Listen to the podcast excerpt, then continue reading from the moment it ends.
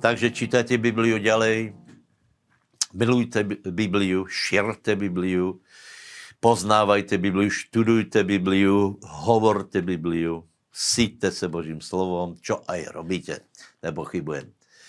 Žalm 119, eh, epištola Týtovi a plač Jeremiášov. Žalm 119, ještě stále, lebo je dlhý, verše 113 až 120.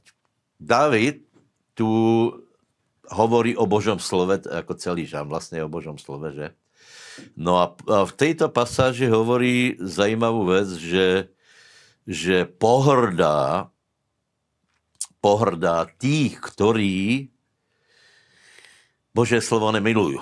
Hej. To je celkom taký zajímavý postoj, hej. E, e, pověš si, kde je láska, kde, kde prostě je tolerancie. Ano, já si myslím, že to je úplně jednoduché, lebo ak někdo pohrdá Božím slovem, pohrdá Bohom. Hej. A ľudia, ktorí pohrdají Bohom, ktorí pohrdají dobrom, ktorí pohrdají Pánom Ježíšem Kristom, nevím, ako se k ním stávať, ale skutečně je to, je to urážlivé voči Bohu, eh, je to nerozumné, takže David to hodnotí tak, že nenávidím rozdělených srdcom, ale milujem tvoj zákon. Odstupte ode mě zlostníci, aby som pozoroval na prikázání svojho Boha. Takže milujme Božie slovo a Uh, milujme Bože slovo. Ale pochopme, že ľudia, ktorí nemilujú Boha, tak uh, nech o sebe nehovorí, že sú dobrí, že sú spravodliví, lebo bez Boha není nikdo dobrý ani spravodlivý. Takže bez Božího slova nejsme ničím. Epištola Titovi, třetí kapitola. Tak víte, že těto epištoly Timoteovi a Titovi, to jsou také, také pastorálné Eh, eh, epištoly, kde jsou rady k triezvému životu. Hej. Organizování normálního triezvého života. A v té třetí kapitole je to celkom, celkom také počarknuté, že věra vede k triezvému normálnému životu. Hej. Pomazaně není bláznivé. Pomazaně ano, je radostné, ale není excentrické, hej, takže ľudia eh, robí nějaké nerozumné věci. A Pavol tu varuje před tím, aby namiesto tohto vplyvu Božího slova, který je k normálnému, triezvému, víťaznému životu, aby se to někde nesešmyklo, lebo hovorí v 9. verši, ale bláznivým otázkám a rodopravám, škrépkám, zvadám, od ceremonia zákona se vyhýbají, lebo jsou neužitečné a márné. Sektářského člověka po jednom a po druhom napravení odby.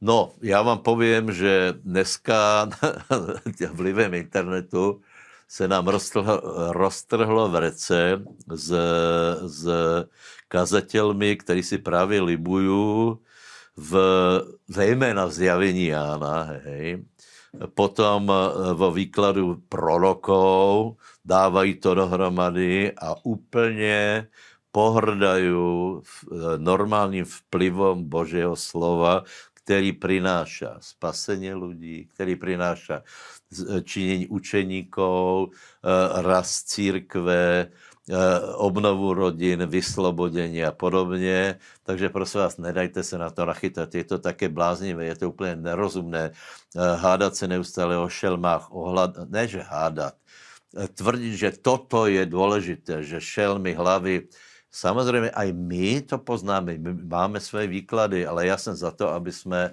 vyučovali věru, která vede k dobrým skutkům, která vede k, k dobrej rodině, která vedě k tomu, že ľudia prestanou pít a, a, a mají, mají úspěch v robotě a podobně. A nedáme se na to, aby jsme namiesto toho se hádali o věci, které jsou úplně sporné a tvrdili, že jsou, že jsou pravdivé a zneužívali iba to, že někteří lidé tomu rozumí menej. Takže nie. Vychovávajme lidí k dobrým skutkom. Plač Jeremiášov, prvá kapitola a šest veršov z druhej. Je to smutné čítanie, no a položme si otázku vlastně, o čom to je, hej? o čom to je, prečo to je, ako tomu rozumět. Hej? No tak e, myslím, že je tam důležité porozumět některým aspektom. Hej? Za prvé, e, Jeremiáš naréka nad tím, že Izrael ztráca svoju zem. Já vždy hovorím, že, že zem je pro Izrael ne, že důležitá, ale on, e, Izrael je spojený s tou zemou. Hej. E, to je, to je e, judaismus například je náboženstvo, které je úplně viazané k té zemi. Hej. A Jeremiáš nazývá Izrael dcera Siona, dcera Jeruzaléma, lebo s tím jsou spojení. Hej. A to, že ztrácají zem, je naplač. To je skutečně tragédia, to je velký boží trest. A e, prečo se tak děje? Je proto, lebo na, na Izraeli se naplnili kliatby zákona. Hej. Víte, že e, Izrael dostal zákon, e, tento zákon posvětil na hriech a tento zákon způsobil kliatby, lebo zákon nevedeli dodržet. Hej.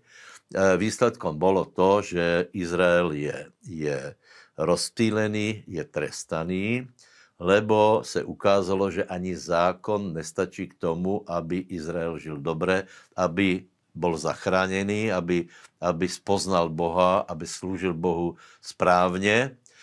Eh, no a je to všetko preto, aby Izrael eh, poznal, že zákon je nedostatečný a věděl, že veškeré konečné řešení je v Mesiášovi. Mesiáš všechno napraví.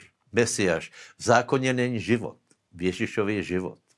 Takže prosím vás, takto se na to pozerajte eh, a buďme rádi, že my žijeme v té době, kdy už všetko je vyřešené v Kristu.